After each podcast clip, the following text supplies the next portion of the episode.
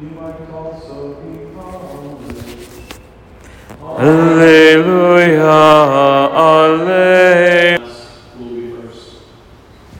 The Gospel. Praise to you, Lord Jesus Christ.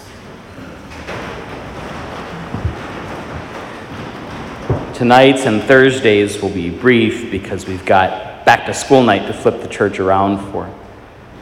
I think in this time when as a parish and sort of broader community we turn our minds to fall and, and starting school again, it's useful to look backwards to saints, even lesser known ones like Stephen, not only because they, they provide an example of what to do and how to follow, but kind of as a reminder that like other people have done this too. And we can be tempted to think that our own personal situations are real difficult, um, hard to manage, maybe never quite get through sort of thing. And um, I think I feel comfortable saying, like, converting an empire is probably a lot harder than running a parish school. So if Stephen could do it, so can I. If I can do it, so can you.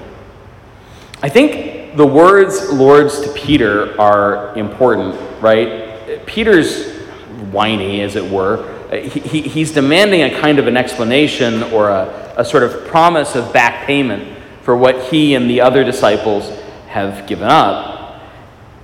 I remember when I first entered uh, the Dominicans, that the night that we made our first vows, one of the crusty old fathers said, "Boys, tonight you will hand your life over. You'll give everything away.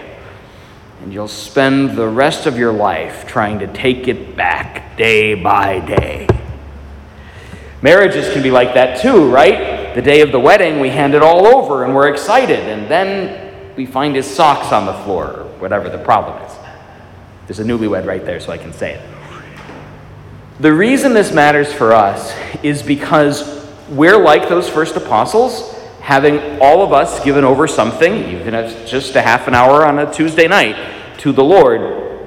And we can want something back in repayment as though we deserve it. But of course, the reason that we've come is precisely because we don't deserve it. The reason we're here is precisely because we recognize we need him. He doesn't rightly, absolutely need us. We're not here because it's better for God. We're here because it's better for us. And that's why we do all the things we do as a parish, like run a school.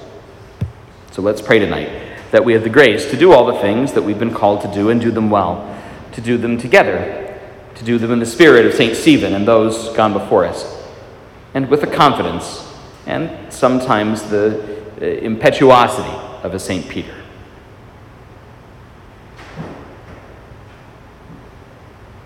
Mindful of the good things our God has done for us, let us turn to him them with prayers for ourselves, the church, and the world. For the peace from on high and the salvation of each of our souls, let us pray to the Lord. Lord, hear our prayer. For our beloved Holy Father, Pope Francis, for William, our God-fearing Bishop, for the whole priesthood and diaconate in Christ, all orders and congregations of holy religion, and many and faithful vocations to the same, let us pray to the Lord. Lord, hear our prayer. For the leaders of the world's governments, and especially of our own government, for the President, the Congress, and judiciary of our country, the governor of our state, and the mayor of our city, for police and firefighters and emergency service personnel, members of the armed forces, and all those charged with the common good, let us pray to the Lord. Lord, hear our prayer. For the children in our parish school, for the teachers and staff who support them, for the parents and families and grandparents and all those who support the children who come here, and for many more children to enroll in the school and the daycare, let us pray to the Lord.